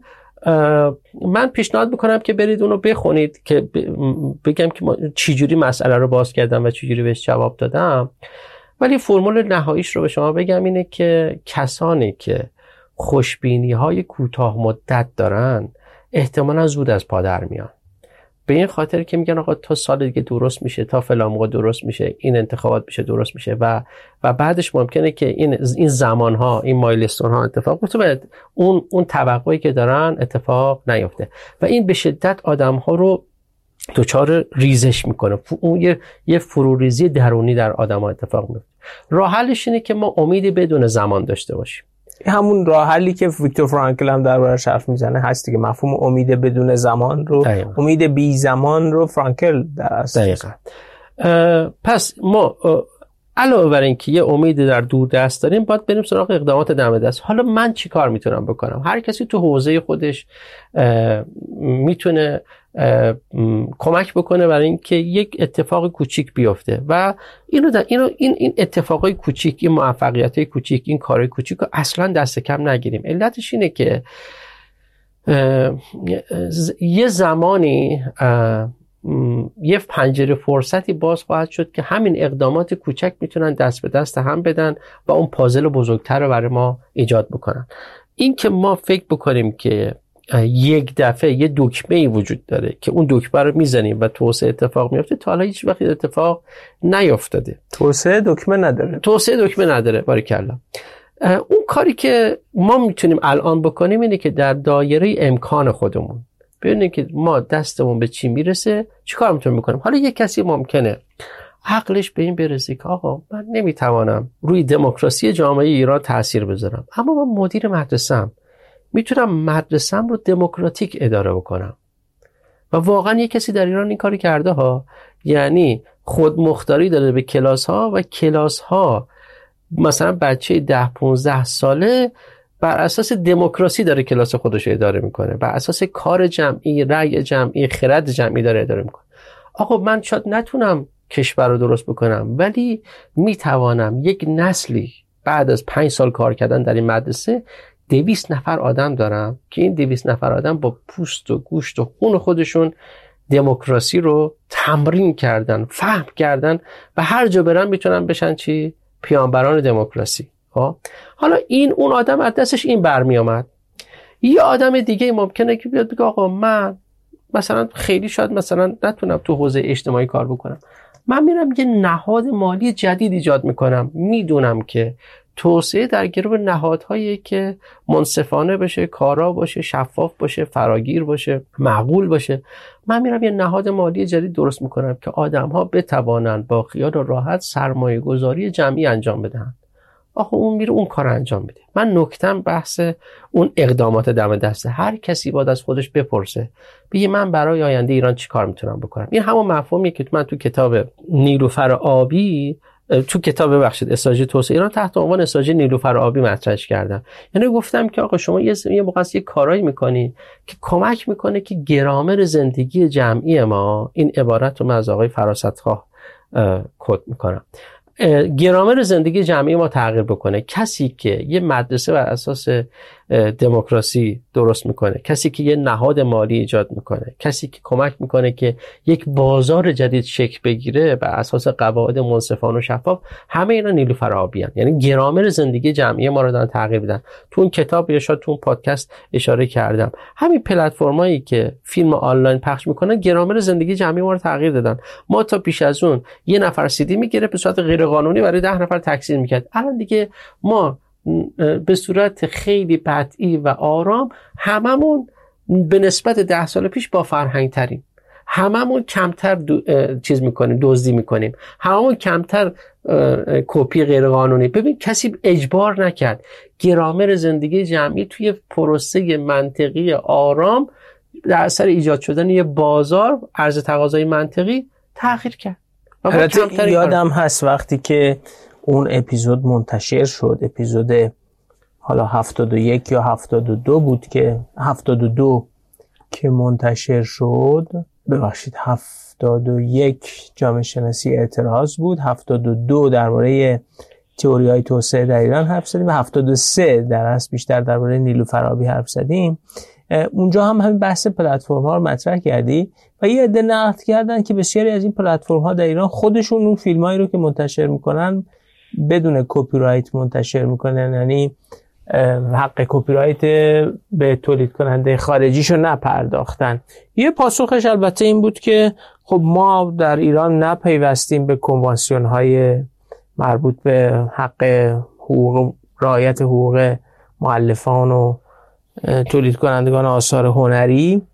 و تصورم این بود که خب اگه میپیوستیم و وارد این معامله می‌شدیم در این کنوانسیون ها اونها هم رعایت می‌شد. ولی این نقدی بر اون حرفی که شما بله میگین ایجاد نمی‌کنه. یعنی همین که این پلتفرم ها وجود دارن رفتار مردم تغییر کرده. بله. و اگه اینها هم حقوق کپی رایت رو میپرداختن باز بهتر می‌شد. یعنی حقوقی تر اخلاقی تر و قانونی تر بود. اگرچه در نسبت با مصرف کننده فارسی خیلی تغییر نمی‌کرد. احتمالا رو هزینهش ولی اثر می‌گذاره چون اونا کپی رایت میپرداختن مجبور این اشتراکی گرونتری بخرن. دقیقاً. حالا حالا که بحثش باز شد بگم که این نقد وارده؟ این نقد وارده. ببینید از چه نظر میگم به کار این پلتفرم هایی که فیلم های خارج از کشور ایران رو بدون رایت کپی رایت پخش می‌کنن من کاملا باش مخالفم. بنابراین به کار اونها این نقد وارده. ولی به ایده من این نقد وارد نیست نه اینکه حالا من بگم چون ایده من منظورم اینه که به این جنبه فکر کنیم که اگر که مثلا 50 تا فیلم ایرانی وجود داره و 50 تا فیلم خارجی این پلتفرم کمک کرده حداقل 50 تا فیلم ایرانی در یک بازار شفاف کارا کارآمد مؤثر نسبتا معقول نمیگم همین نسبی حداقل که 50 درصد مسئله رو و همین که الان یک عده ای به درستی نقد می‌کنن. میگن که آقا چرا شما واسه فیلم های خارجی بدون کپی رایت این کار می‌کنی همین خودش پیشرفته. همین مسئله شاید دو سال پیش مطرح نبود ده سال پیش مطرح نبود. و این نکته هم در نظر بگیریم که به نظرم این جوابی که میدیم که آقا ما چون به قانون کپی رایت نپیوستیم اینو رعایت نکنیم ایراد نداریم به نظرم جواب قانع کننده ای نیست. به این خاطر که ممکن امری قانونی باشد ولی اخلاقی نباشد. این کار قطعا اخلاقی نیست. از نظر من تجاوز به حقوق مالکیت دیگرانه در هر صورت اون جای خارجی که حتی در استکبار جهانی هم رفته اینو تولید کرده در هر صورت یه آدمی رفته سرمایه گذاری کرده و این فیلم تولید کرده و انتظار داشته که از تو این درآمد کسب بکنه. من اگر از اون فیلم استفاده می‌کنم و مبلغش رو پرداخت می‌کنم تجاوز به حقوق مالکیته. بنابراین چه ما قانون کپی رایت بپیوندیم نپیوندیم این کار غیر اخلاقیه و توصیف بله، شده غیر اخلاقی بودنش تردیدی نیست. اما نکته دوم در یعنی نکته نهم در اصل که برمیگرده به حوزه مسئولیت اجتماعی اونم اینه که اکیدا توصیه می‌کنم که در یک کار مشترک غیر شخصی آدم ها بپیوندن. چرا این میگم؟ اولا که این خود عضویت در یک کار غیر شخصی جمعی کمک می‌کنه با اون بحث پادشکنندگی ما و افزایش ظرفیت روانی ما. چرا آدمایی اصولا تو این کار هستن که امیدوارن نسبت به آینده می‌خوان یه کاری انجام بدن؟ یعنی اون شبکه پشتیبانی که برای ما امنیت ایجاد می‌کنه خود به خود اینجاها خیلی چگالی حضورش بیشتره. آدم سمیا کمتر مشارکت آدم می‌کنن آره آدم سمیا اونایی که وای میستن بیرون و نقد می‌کنن. حالا من یه مثال برای شما بزنم. ببینید دوستان یه یه خانومی هست من همینجوری تو این چیزایی که میخوندم رسیدم بهش واسم خیلی جالب بود. اسمش هست فروغ سلطنه آزرخشی پیش از 100 سال پیش اولین مدرسه دخترانه شهر مشهد رو تو خونش را انداخت.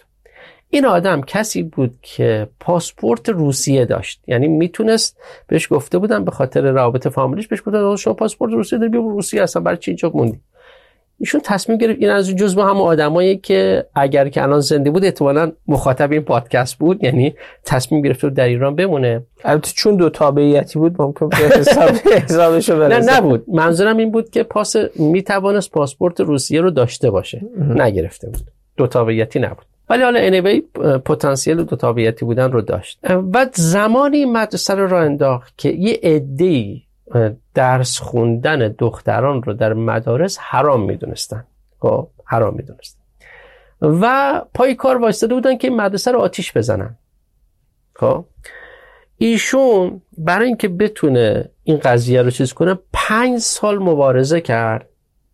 پنج سال مبارزه کرد با تیمی که داشت که فقط بتونه جا بندازی که آقا مدرسه باید باشه منم کوتاه نمیام و دخترها باید درس بخونم و سالهای طولانی شبانه روز با یه تیم مسلحی از مدرسه چیز می‌کردن پاسداری می‌کردن. یعنی می‌خوام بگم در این حد. یعنی یه تیم اسکورت داشت یه تیمی داشت که اصلا مدرسه رو خلاصه امنیت مدرسه رو تامین کنه که این, این چراغی که ایشون برافروخته به خاموشی نه. اگر تلاش اون آدم ها نبود ما الان وضعیت اون احتمالا یه چیز شبیه افغانستان یا بدتر از اون بود و اینجوری نبود که الان بیش از 50 درصد دانشگاهیان ما دختر دخترای این سرزمین باشن. می‌خوام بگم ببین اون آدمش و فکرش نمی‌کرد یه به همچی جایی برسه. ولی اگر اون روز تلاش نمی‌کرد الان ما اینجا نبودیم. من نکتم اینه که همه ما اگر تصمیم گرفتیم در ایران بمونیم یک کار مشترک غیر شخصی که به منفعتش به ما بر نمیگرده اوسیم این به شدت کمک می‌کنه. یک به اون معناداری که قبلا عرض کردم دو اون شبکه امنیتی که پشتیبانی که برای ما امنیت ایجاد می‌کنه و پیوستن با آدم هایی که مثبتن سازندن رو به جلو آیندهگران و امیدوارن. این هم نکته نهم.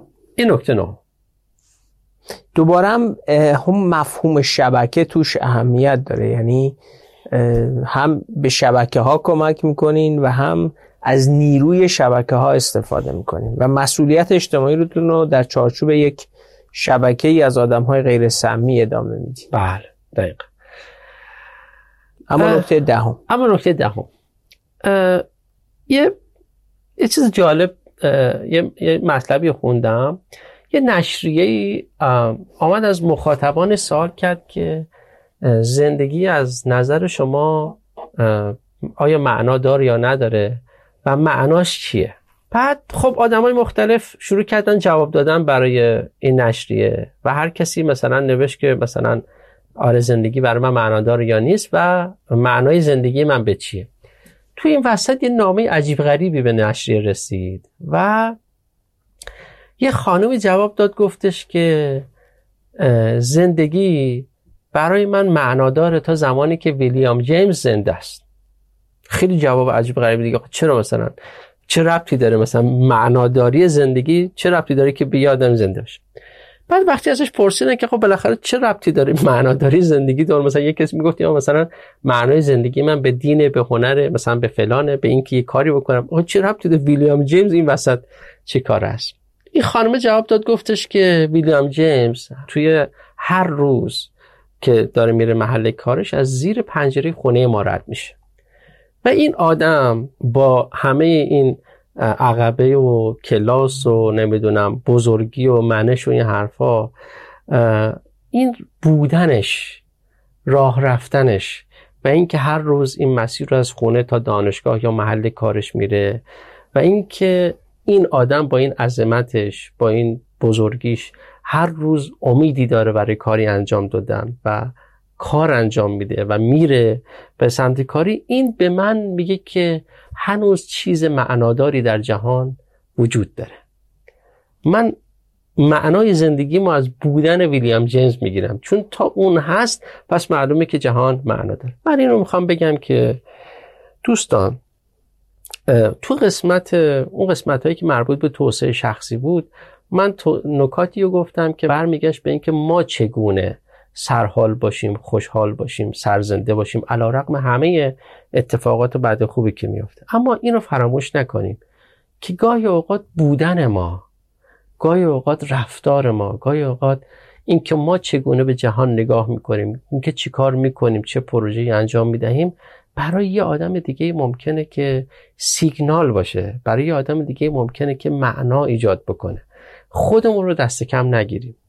و بدونیم که بودن ما زندگی کردن ما می‌تواند برای دیگران الهام بخش باشه و معنادار باشه. و زندگی ناامیدانه نامنظم بدون هدف ما ممکنه که سرایت بکنه روی زندگی دیگران. ما هممون تک به تک می‌تونیم یه ویلیام جیمز باشیم. به شرطی که این شعنیت برای خودمون قائل باشیم که بدونیم که زندگی ما مستقیم و غیر مستقیم پیام میفرسته برای دیگران. و یه نکته بخوام بگم در مورد این بحث نکته هشتم و نهم و دهم که تو حوزه کنش جمعی و مسئولیت اجتماعی است. یه جمله تکراری می‌خوام بگم ولی دلیل نداره که اگر یه جمله تکراریه به معنی اینکه کم اهمیت باشه. اونم اینه که یه جمله کلاسیکی هست. میگن که به جای اینکه به تاریکی لعنت بفرستین یه شم روشن کنید ما تو قسمت اون کنش اجتماعی و مسئولیت جمعی باید حواسمون باشه که ما تو زندگیمون اون یه دونه شم باید روشن بکنیم. با قول یکی از اساتید ما می‌گفت دیگران کاشتن ما خوردیم پس ما هم باید بکاریم که دیگران نسل بعد از ما بخورن. ما همون جوری که مدیون نسل آیندهمون هستیم بدهکار نسل بعدیمون هستیم. پس ما هم باید جهان رو و ایران رو کمی بهتر فقط کمی بهتر از اون چیزی که تحویل گرفتیم تحویل بدیم خیلی ممنون مشتبا جان و من ضمن اینکه با بخش زیادی از گفتهات بین 99 تا 100 درصد موافقم. 99 و نیم درصد. نیم درصد. خیلی دقت دولتی وار عدد تعیین کنم. اون بخش ناموافقش رو هم و نه اینکه ناموافق باشم مبهم یا مثلا رو سال داره حتی نمی‌تونم من بگم دقیقا انتقادم چیه. ورود نکردم چون خیلی موقع با دوستان وقتی گفتگو کردم تو 5 6 تا گفتگویی که تو پادکست داشتم عزیزان مخاطب گفتن که این فاضلی چقدر میپره وسط حرف طرف نمی‌ذاره که حرف بزنه. به همین خاطرم وارد بحث نشدم. میگم یه بخشایش هم هنوز نمی‌دونم. چرا داشتم یه بخشش هم شاید مال اینه که کم و بیش داشتم تو خودم بازنگری می‌کردم. دیدم منهای اون بخش ظرفیت روانی و یه بخشایی از بخش اقتصادی که داشتم میگم کردم منم خیلی به بازنشستگی فکر نکردم و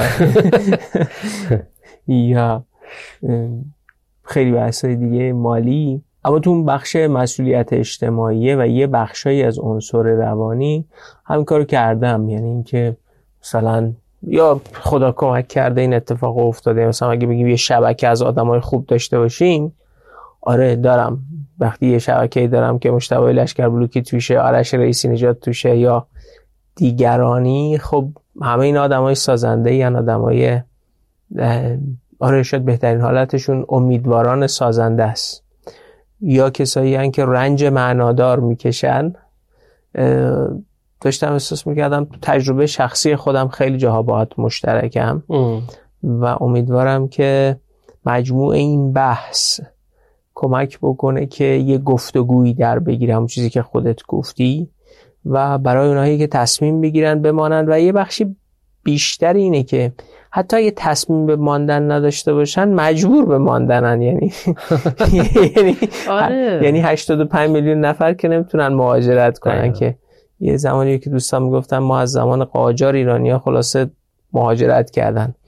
الان بالاخره بعد از 150 سال رفتن یه کلونی مثلا 3 تا 8 میلیون من آمار شنیدم ایرانی خارج از کشور وجود داره. حالا خیلی تلاش بکنیم. مثلا در 20 سال آینده 3 تا 8 میلیون دیگه هم میریم و با توجه به افزایش جمعیتی که در ایران رخ میده ما 85 تا اینجا خلاصه هستیم. چاره هم نداریم. خارجی هم فرش قرمز برامون پهن نکردن و همینجا هستیم. یه چیزی می‌گفت؟ هیچ جا نمیریم همینجا هستیم. آره آره و بنابراین به استراتژی های چگونه ماندن باید فکر کنیم. ممنون که تجربیاتت رو با ما به اشتراک گذاشتی. امیدوارم که شنونده ما هم احساس کنه که براش مفید بوده. خوشحال شدم. خواهش می‌کنم. نکته آخری داری؟ آره یه نکته آخر رو بگم. برای کسایی که این پادکست رو گوش دادن یا گوش میدن اولا که باز تاکید کنم که این یه آغاز دیگه. یعنی من دوست داشتم که یه همچین موضوعی رو استارت بزنیم که اون کسانی که با هم تصمیم گرفتیم که ایران بمونیم در هر صد ایده ای برای موندن داشته باشیم. نه اینکه صرفا بمونیم. چون نمی‌تونیم بریم یا نمی‌خوایم بریم. بلکه این بودن ما معنادار باشه و یه طرحی پشتش وجود داشته باشه. و این گفتم به عنوان نقطه آغاز. من این ده تا نکته رو بگم و آدم ها مطمئنا شروع می‌کنن به اینکه ایده های جدیدی بدن یا بگن که مثلا بعضی از این ایده ها خوب نیست این ایرادی نداره. و خواهشم اینه که توی نظر دادن دیگه نریم سراغ این که نمی‌دونم اینجا خیلی بده نمی‌دونم اوضاع خیلی بده ما داریم نابود میشیم. اینه که اینو ولش کنید. بریم فرض بگیریم که ما قراره که بمونیم و قراره که خوب زندگی کنیم در همین شرایطی که می‌دونیم هممون و خیلی دیگه لازم نیستش که راجع به شرایط صحبت کنیم. بریم سراغ اون چیزی که در اختیار ماست و ما می‌توانیم انجام بدیم اون متغیرهایی که خارج از کنترل ماست و نمی‌توانیم در کوتاه مدت تغییرش بدهیم رو دیگه خیلی یادآوری به خودمون نکنیم. میشه یکم امیدوارانه ترم بهش نگاه کرد و بگیم که همون چیزی که خودت گفتی اوضاع دست ما نیست اما احوال دست ماست تا حدود زیادی ممکنه و به تعامل بین احوال و اوضاع هم فکر کنیم. یعنی ممکنه با احوال بهتری همونجوری که تو این ده تا نکتت گفتی بتونیم کارهایی بکنیم موفقیت های کوچکی داشته باشیم یا تلاش هایی داشته باشیم و البته یک نگاه زیرچشمی یا حتی آشکارتری هم به اینکه اوضاع همواره بر این منوال نخواهد ماند و همواره جهان در حال تغییره و این تغییرات می‌تونه رخ بده و بنابراین اگر در احوال ناخوشمون کارهای خوشی کرده باشیم ممکنه در اون لحظه ای که اوضاع هم پنجره ای از بهبود نشون می‌دهد ما بتونیم اثرگذاری بیشتری بر جریان زندگی شخصی خودمون یا دیگران یا حتی عرصه اجتماعی داشته باشیم. به حال ممنون که اومدی گفتگو کردیم بعد از مدت ها بود میدیدمت و حالمون بهتر شد. امیدوارم حال بقیه هم بهتر شده باشه. انشالله متشکرم. در پناه خدا.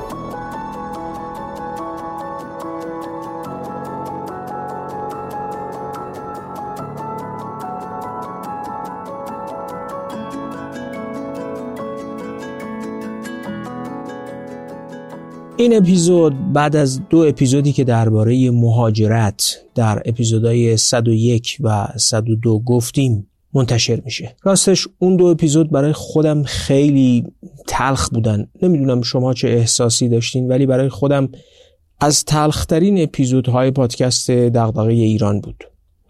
این اپیزود و توصیه های مشتبه لشکر بلوکی برای ارتقاء کیفیت ماندن به دو جهت پادزهری علیه اون تلخی هاست.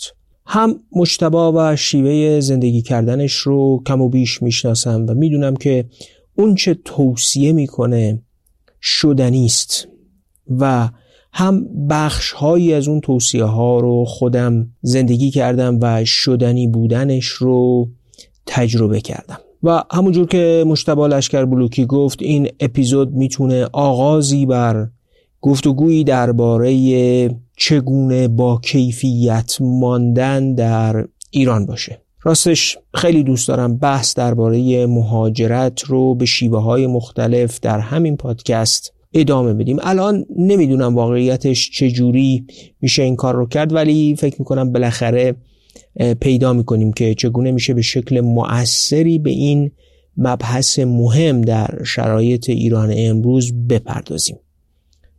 شما هم درباره این موضوع برای ما بنویسید. امیدوارم ایرانیان مهاجرت کرده بیشتری هم به این بحث بپیوندن. تجربه زیسته اونها کسایی که مهاجرت کردن سالهاست در خارج از ایران زندگی می‌کنن یا کسانی که در سالهای اخیر کشور رو ترک کردن به نظرم می‌تونه قنای بسیار زیادی به این بحث ببخشه. خیلی ممنون که مثل همیشه با ما این اپیزود رو همراه شدید. بسیار سپاسگزاریم که اگرچه بحث های تلخی هم درباره مهاجرت بود یا حداقل به کام برخی ها تلخ بود و برامون هم دربارش نوشتن ولی به هر حال همراهی کردید و امیدوارم این اپیزود درباره اوضاع و احوال کمک کرده باشه برخی از اون تلخی ها کاسته شده باشه. خیلی ممنون که پادکست رو دنبال می‌کنید. بسیار سپاسگزار که ما رو به دیگران معرفی می‌کنید تا شنیده بشیم. بسیار سپاسگزار بابت اینکه ما رو حمایت می‌کنید چه از طریق معرفی چه از طریق حمایت مالی یا درباره ما می‌نویسید. ممنون از اونایی که کتاب های طرح 100 میلیون تومن کتاب رو که دریافت کردن به ما ایمیل زدن و اطلاع دادن بسیار متشکریم از اونهایی که وقتی کتاب ها رو دریافت کردن درباره کتاب ها نوشتند استوری کردند در فضای مجازی درباره این طرح صحبت کردن و اجازه دادن هم کتاب ها هم پادکست و هم صفحه برگ برگ بیشتر دیده بشه. امیدوارم تونسته باشیم گام کوچکی و یک موفقیت کوچکی در مسیر توسعه توجه به کتاب و کتابخانی برداشته باشیم و به موفقیت کوچکی رسیده باشیم. امیدوارم که بتونیم نظرات بیشتری از شما دریافت بکنیم از طریق ایمیلمون دیرانکست سپاسگزار که با ما همراهی می‌کنید. تا اپیزود 104 فعلا خدا حافظ